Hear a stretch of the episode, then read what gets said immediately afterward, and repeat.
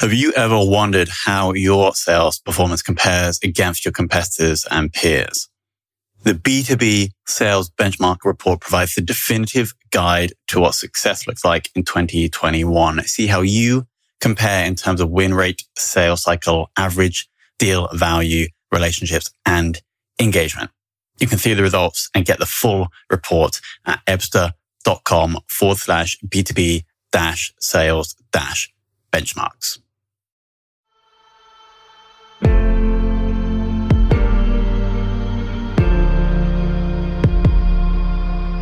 This is Sales Ops Demystified, the number one most downloaded podcast in sales operations. We invite the brightest minds in sales operations onto the show to deconstruct the why, what, and how behind rep productivity, forecasting, metrics, and all things revenue. This podcast is brought to you by Ebsta, the leading customer engagement platform for Salesforce.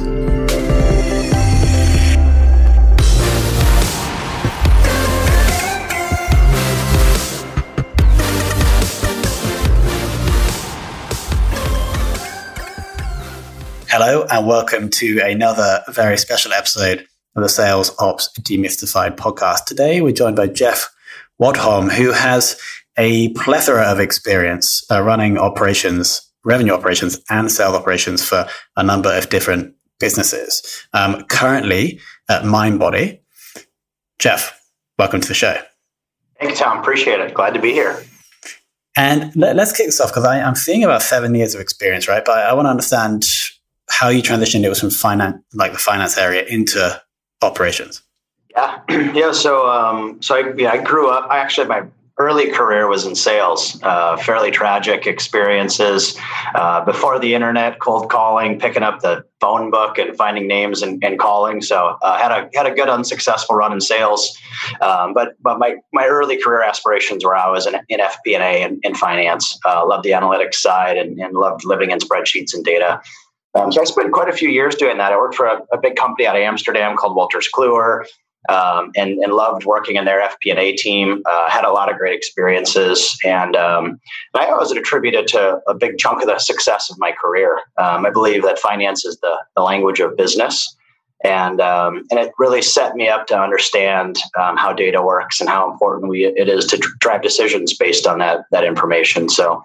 Um, one day I had a, a, sales leader who later became a, a friend and a mentor, and he just said, "Hey, um, why don't you come do that same thing you're doing over over there? Come do it over here. Um, a little closer to the fire, closer to the business, and uh, and that was a, about a decade ago. Um, and uh, and I've been really enjoying the career journey ever since. And that was to Provation when you moved from Wolters Kluwer. Okay, awesome. Was, yeah, that was like the start of the the sales, revenue, and business operations. That's right. Yeah, yeah. That was kind of the that was the exit from FP&A and the uh, entrance into the go-to-market side of the business. Um, the, the funny quote I love to share is is uh, is this leader and friend of mine said, uh, you, have, you have too much personality to work in finance, and uh, and and I said, well, you know, I'm partially offended and, and partially flattered, and uh, and it ended up being a, a, great a great friendship, a great career move. You know, at the time, um, sales ops was not nearly as prevalent as it was today, and rev ops didn't have a, a seat at the table, so it was a bit of a risk in my mind, especially as a a more um, you know conservative finance uh, leader at the time. So uh, but it's been a great transition. It's really been fun to, to join this side of the business. Um, we have a lot of fun. We work hard and play hard on this side. It's it's really um, it's really interesting to be on the front end of this the results. Um, in FP&A, you're doing a lot of uh, back end reporting, right? Reporting the weather. Uh, yesterday was 72 and sunny. The day before it was 55 and cloudy. Um, and on the front end here in RevOps uh, and Sales Ops, you get to be part of the part of the weather changing team. Exactly. Yeah. So not just reporting, but forecasting what, what could and might happen in the future. That's right. Awesome. Now let's focus in on MindBody. You're not actually the first guest we've had from MindBody, so but yeah. we could just quickly uh, remind the listeners size of business and kind of size of sales team. Yeah, yeah. So MindBody is a is a SaaS company. We support the wellness industry, so fitness, uh, integrative health, salons and spas Uh, we're very very large global organization, span across um, I don't know 30 or 40 countries. 50, 60,000 customers and, um, and, and, and support. Um, uh, the interesting part is we support both businesses and we have a play for consumers or customers like you and I um, to be able to connect themselves to wellness. Um, and, uh, and, our, and our global sales organization is uh, anywhere between 150, 175 total global reps. And uh, primarily our go-to-market motion is, is uh, inside, inside sales. Awesome and the current kind of sales or revenue ops tech stack? Yeah, so we so our um, our revenue operations function supports a, a, fairly broad stack, but our our core competencies are around um, Salesforce, uh, our, our, enablement platform that we use is Outreach. Um, we're an Eloqua user. Um, big uh, big proponents of Gainsight. Uh, we also leverage inContact as well on the CS side. So our revenue operations team spans the full um, the full go to market revenue suite. So we uh, we go across all the different verticals and, and partner into those into those organizations. Got it. Awesome. Now, I assume you guys have been going slightly more remote over the past few months. What challenges has that brought up, and what are you guys doing to alleviate those? Yeah, yeah. You know, we're a, a little interesting uh, business case because of the fact that we were primarily inside sales before um, the world flipped on its on its head, um, and so we have a little we have a different set of challenges. And the challenges for us are um, around motivation, around compensation, around customer empathy. Um, being in the industry that we're in, supporting uh, the fitness industry, which has been just decimated with shutdowns, salons have been shut down um, we don't ha- we don't have the, the lifeline that you know supporting a, a necessary business right? Like a hospital um, or a grocery store. Um, and so for us the, the biggest challenge has been is how do we continue to run the business attempt to grow the business but also you know do right by our customers. Uh, we're a very customer centric organization um, and, and leading with empathy has been the, the core of, of how we go to market um, but also the biggest challenge we have so our, our teams are, are used to spending time on the phone, spending time in our systems. Um, so thankfully for us, the change management there was was a bit less than if we had field sales. Um, but now it's been around, you know, the outreach and the content and the enablement and the approach. Um, and then internally at MindBody, um, like most folks, we're focused on how do we stay connected, how do we stay well, how do we stay healthy and uh, make sure that our reps are in a good place um, to be able to uh, to go support our customer base the best that we can. Got it. So both trying to support the customers and then the reps. Uh, question though, like surely a number of deals in the pipeline of your reps will probably just be off the cards for a number of months, right? What were what were you trying to like? What guidance were you giving the reps to to reach out and speak with these people? Like, were you creating content about how they can like get through the time? Like, how did that work? Yeah, um, so I think early on in the in the COVID crisis, MindBody has uh, differentiated itself as a as a thought leader in our industry. We've really um, relied on our our full our C suite, our marketing team, our sales enablement organization have done a great job of um, providing resources. And for us, it's it's been less about how do we monetize um, the downturn um, and instead, how do we help these customers who are, are peers of ours? These are friends of ours. You know, who owns a gym and a salon and a spa and a massage? Um, that, that's just people like you and I, Tom. And so we've we've spent most of our time working on how do we be thought leaders around um, what is what does the world look like at a gym once the world opens, and how do you be safe, and how do we talk about cleanliness and social distancing in the gym space? Um, on the salon and spa side, um, we've been talking about how do you have a contactless journey, right? So how do we have our customers, our, our, our customers, customer come in, um, get their hair done, go for a massage without doing any of that typical, um, you know, tra- transaction of dollars or payments. Um, and then, um, and then the big thing that we did was reacted quickly with a, a new product around our video. Um, and so just being on, being a video on demand and live stream options was our you know biggest corporate response from a product perspective to be able to show our customers, hey, we're here with you, and we've got a uh, we've got a product offering that is in line with where we are in the market. So um, so that was you know again for us, it's been less about how do we how do we come out of this, you know, financially successful, and and on the other side, how do we become industry leaders? How do we make sure that we're leading with our empathy with our customers and um, and just taking care of of, of those around us? Got it. Uh, I mean, it makes it makes total sense to create content around that kind of stuff because you're able to help them. Uh, that adds value to them, but also then they're be better customers for you guys. It, it, yeah, it makes yeah, sense. Hope, exactly. The hope eventually is that when the world turns around, um, we all remember the relationships we built during COVID. Um, and for our sales organization, it's been an incredible, challenging time, like most sales organizations. Um, I think, you know, sure, there's been a few industries where there's been tailwinds, but you know prevailing um, headwinds across most industries and and, and we're no different um, and so our, our sales team has um, been heads down uh, we've been trying to provide content that caters, you know, as best as possible to uh, to the environment we're in. Um, and as you mentioned, you know, things like forecasting and and you know growth rates and targets. This is a hopefully a once in a lifetime um, space that we're in, and so we're just taking it day by day. Got it. How have the the targets or objective for the reps changed? Yeah, that's been the I think the biggest challenge from a you know purely sales operations is is um, is just how do you set targets that that motivate and reward our sales organization? How do you do right by your organization, right from a you know expense standpoint to make sure you're managing your expenses? Um, it's been a challenge. So it's been a, a bit of a belt and suspenders approach.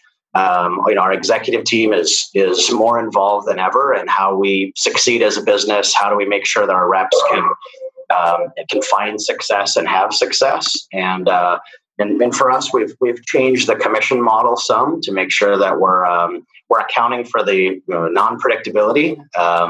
And then you know of course changed our, our targets and our plans to to accommodate for the environment that we're in. So it, has been it's been probably uh, less of a 180 more of a 90 degree turn for us but it's been you know day by day month by month um, in a you know prevailing smb business like we are. It's high velocity um, and so we run our business accordingly. We're changing um, as the environments change and, and trying to make sure we again we do right by our, our teammates uh, our sales organization, uh, and and still um, with the the foundation around how do we do best by our customers. Got it. Do you think the commission changes are going to be temporary or, or permanent? It's a, it's a it's a great question. I, I think the uh, I think it's too early to answer that with any sort of uh, with any sort of certainty. Um, I think the you know the, the reps are in the same boat as all of us. We see what's happening in the world. We see unemployment levels. We see all of the, the craziness that's happening in COVID. And so, you know, we're definitely taking a we're all in this together approach. Um, I, my hope as an ops leader would be that we all learn something, right? Let's let's take this opportunity and say, hey, when we look back in the rearview mirror and we're standing on the beach, um, arm in arm, looking back at the waves, we say, we learned a few things here. Um, will comp plan changes be permanent? Uh, I don't know. Maybe, maybe not. Um, and you know, probably a little bit based on recovery, a little bit based on feedback. Um, but I know for sure that we're, we're going to take some uh, we're going to take some of the lemonade we've squeezed here and uh, and bring it with us for sure. Um, forecasting, how like are accurate forecasts possible right now? How, how are you able to create confidence? Yeah, yeah. Um, so I would say I, will I'll put on our sales leaders. Our sales leaders have been incredible. We've had a still a very predictable business. Sure, there's been retraction like there is everywhere in the world and how in our numbers and performance. Um, but as a general statement, our, our forecast predictability has been pretty darn accurate. Um, and we have a, a, great sales leadership team. We're staying close to the close to the deals. Uh, in an SMB business like ours, um, you know when you're when you're when you're um, not relying on multi-million dollar deal that's very binary to the success of your forecast we get a little bit more predictability. Um, so we're, we're in the volume game of how do we how do we make sure that we're staying ahead of that looking at pipeline voice of field. Um, you know certainly um, it's a bit of a, a, a, bit of an art and less of a science right now.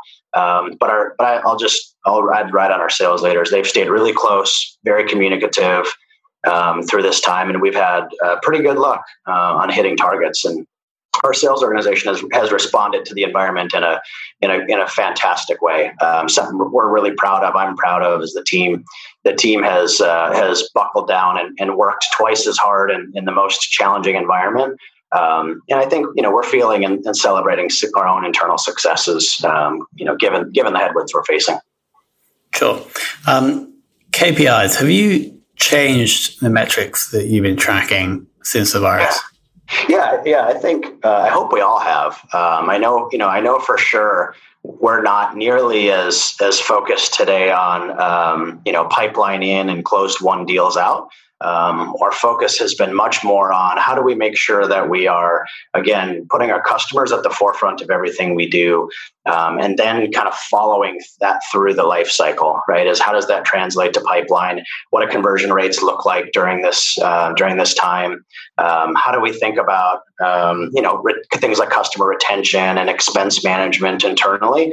Um, it's just been a it's been a different dialogue. You know probably the 80 20 looks looks the same and maybe even the 90 10 um, but I think we're just we're taking different early indicators, a few lagging indicators.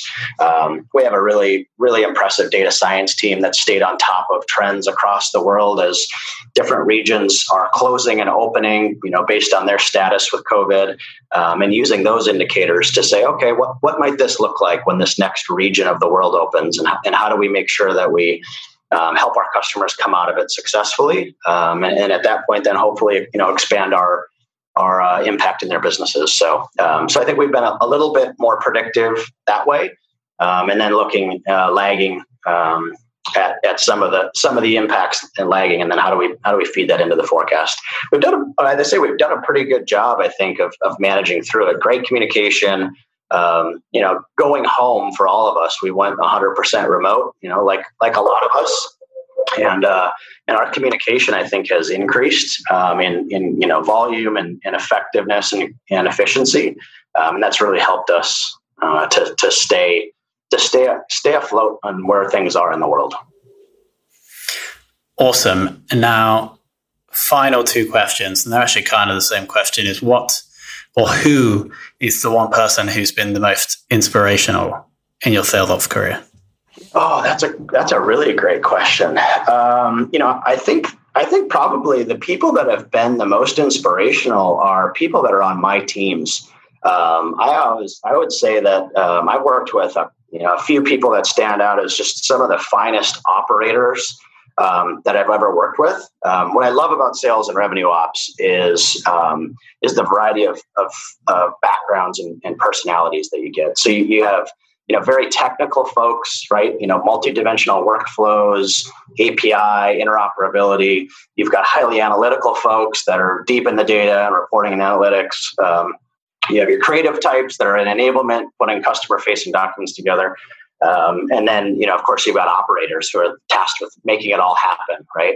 Um, and I think probably the most inspirational folks are, are people that I've got to watch day to day um, be in their in their best swim lane. Um, and I can you know I think of a, a, a, few of the people I've had the chance to work with offhand, just watching them operate at that highest level, taking that thing that looked unattainable and, and making it so. Um, the outputs that we get on the creative side, the solutions we solve. Um, I think that's actually been the most inspirational to me. I, I try my hardest not to look up and out um, I try to focus down and in. Um, and, and maybe in, in 2020, with the, the resurgence of personal branding and all the things that are happening, um, it may not be the it may not be the most fashionable, but uh, I think the most inspirational uh, people I've I've, I've uh, encountered have, have been in my inside of our organizations that I get to partner with every day, um, and that's not the cheeky, flattering um, response. Um, I just ha- have had uh, have had such great people that I've got to work with. I, I, you know I'd say I could probably think of a handful of them and say, yeah, that, that was special. Those guys are awesome. What a, a, lovely note to finish on. And the the kind of one part that I think is going to be the most impactful from this episode is your quote about bringing some of the lemonade yeah. with us into the future. So, with that, we'll close the episode. Jeff, thank you so much for coming on. Thanks, Tom. Appreciate having me. Thank you.